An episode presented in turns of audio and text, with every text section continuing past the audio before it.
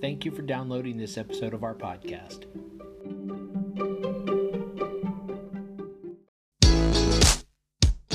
Hi, and welcome to the podcast for Solomon Staircase Masonic Lodge number 357, where we talk about all things related with Freemasonry, including Hermetic teachings, philosophy, reason, spirituality, and much more. We're located in Buena Park, Southern California. Tune in as we continue to update our podcast with informative talks and articles for Masons worldwide and those who would like to inquire within.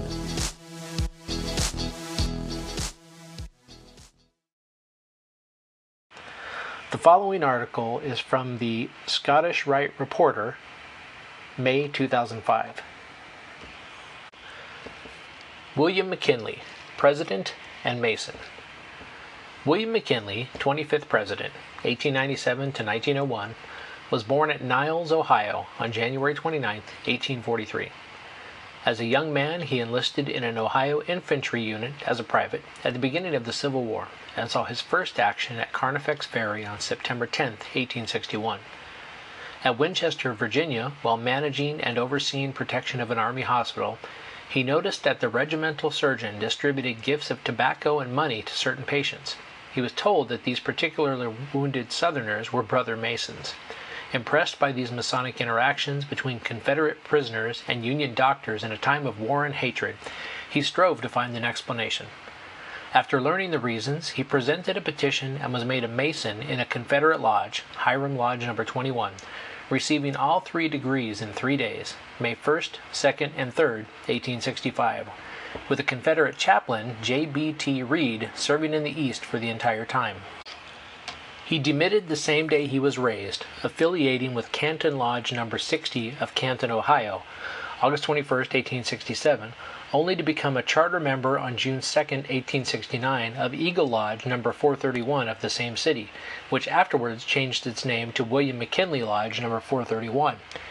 He received the Royal Arch degree in Canton, chapter number 84, December 28, 1883, was made a Knight Templar in Canton Commandery number 38, December 23, 1884, elected a life member of Washington Commandery number 1, D.C., December 23, 1896, and became an honorary member of the Illinois Masonic Veteran Association, October 26, 1898. Resuming civilian life, he went to law school at Albany, New York, and, after admission to the Ohio bar and a few years of law practice, he became a U.S. Congressman from Ohio and spent the rest of his life in public office, including service as chairman of the House Ways and Means Committee, governor of Ohio, and eventually President of the United States. He died in Buffalo, New York on September 14, 1901, following his assassination on September 6, 1901.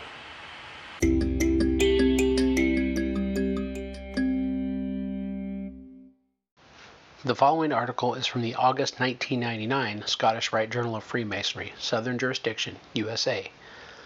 A Masonic President, The Campaign of 1896, by S. Dennis Phillips, 32nd degree. The presidential campaign of 1896 clearly illustrates the diversity and high quality of the men who are drawn to Masonry.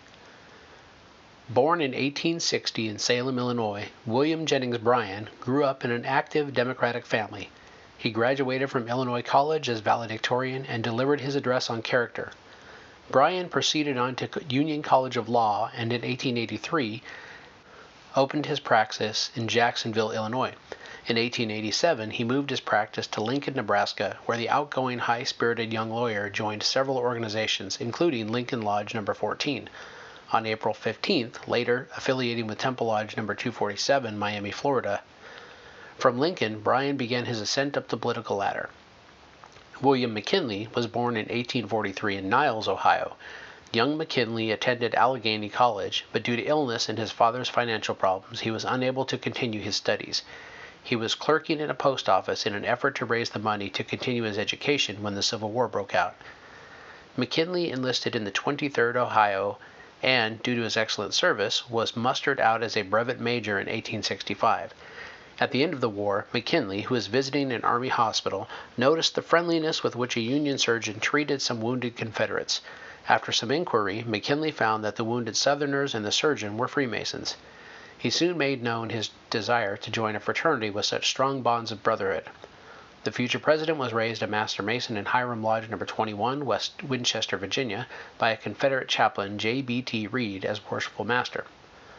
On re entering civilian life, McKinley entered Albany Law School and, upon passing the bar examination, set up practice in Canton, Ohio. There, like Brother Bryan, he too began to ascend the political ladder.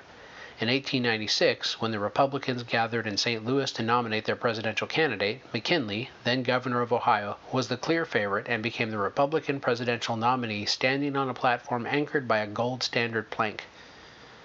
When the Democrats gathered in Chicago, there was no such clear cut frontrunner. The closest there was to a favorite was Richard P. Bland of Missouri.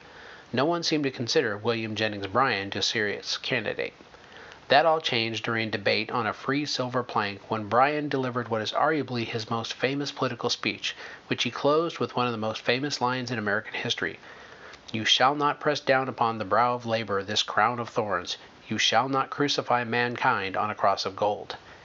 After this speech, it was only a matter of time, and on the fifth ballot, Brother Bryan became the presidential nominee of the Democratic Party.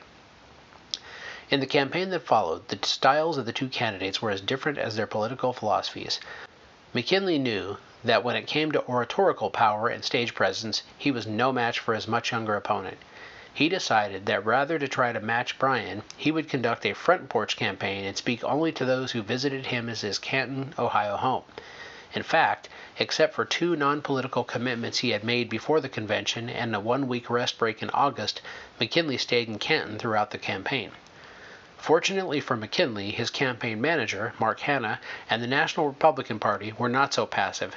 Hanna raised huge sums of money from Wall Street interests terrified of a Bryan presidency, and the Republican National Committee arranged transportation to Canton for thousands of people, all potential or actual contributors, from across the country. On one day alone in September, special trains brought over 20,000 people to Canton to hear and see McKinley. Bryan, on the other hand, had very little money to work with and had to contend with a national party lacking strong unity. His greatest asset was his own stamina and oratorical brilliance. While his Republican opponent stayed home, Bryan put in 18 hour days, traveled thousands of miles, and made almost 3,000 speeches. At one point in Delaware, the strain became too much and Bryan collapsed, but was fully recovered and ready to go the next morning. On election day, McKinley continued the Republican domination of the White House, but by the barest of margins. The Republican candidate won less than 51% of the vote, and Bryan carried five more states than did McKinley. On the other hand, McKinley's electoral college margin was fairly comfortable.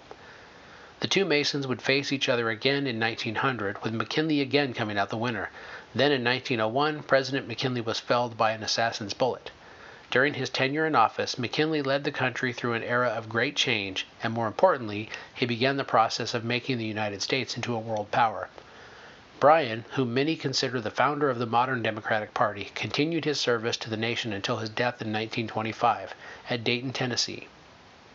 In 1908, he was, for the third time, the Democratic nominee for president, served President Woodrow Wilson as Secretary of State from 1913 to 1915, and throughout his life he remained the dominant figure in the Democratic Party brothers William Jennings Bryan and William McKinley, two men in a line of many Masons who dedicated their lives to their country, and two men of which our fraternity can be truly proud.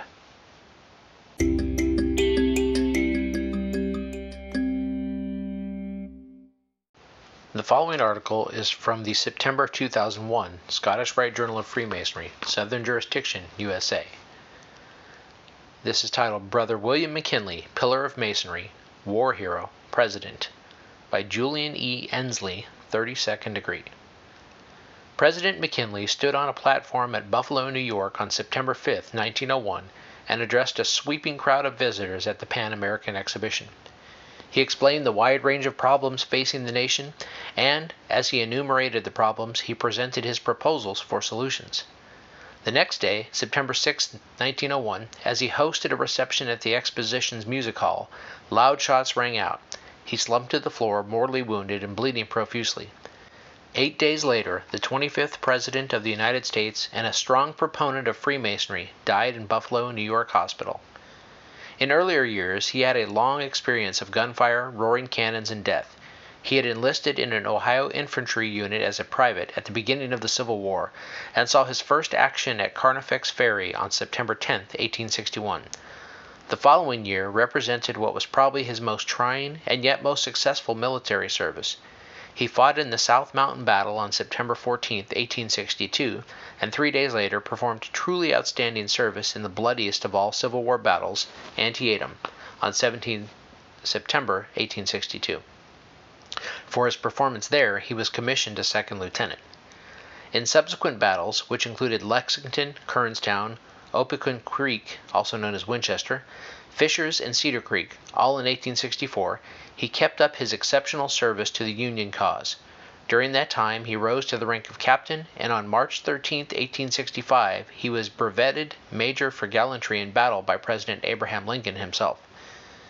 At Winchester, Virginia, while managing and overseeing protection of an army hospital, he was made a Mason. Impressed by the Masonic interactions between Confederate prisoners and Union doctors in a time of war and hatred, he strove to find an explanation. After learning the reasons, he presented a petition to Hiram Lodge No. 21, Winchester.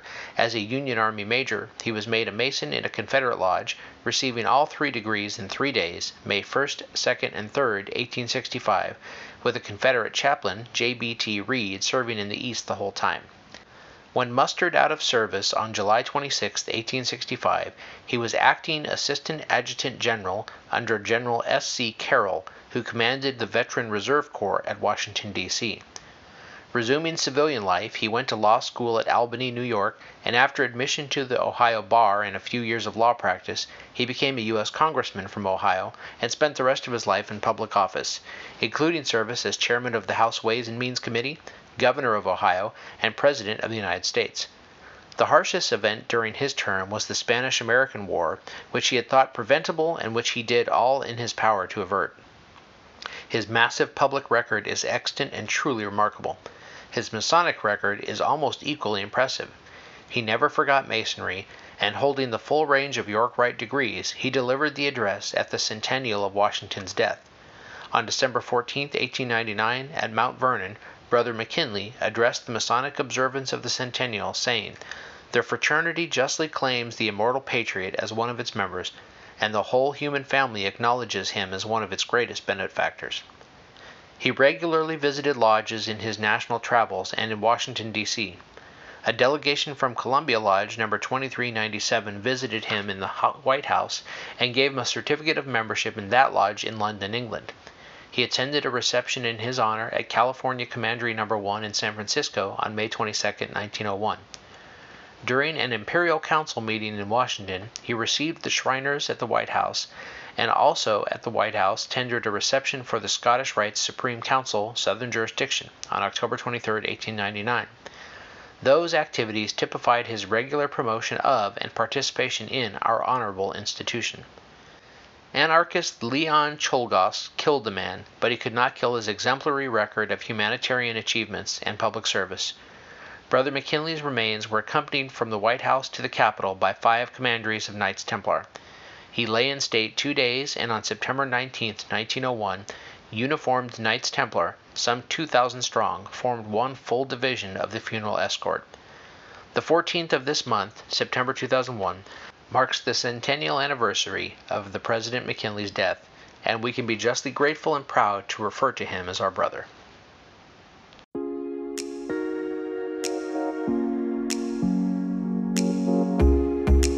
Thank you for listening. If you like what you heard, please subscribe and leave us a comment. We enjoy hearing from our listeners. If you really like what you heard, share this podcast with your friends and lodge members. Visit us online at solomonstaircase.org.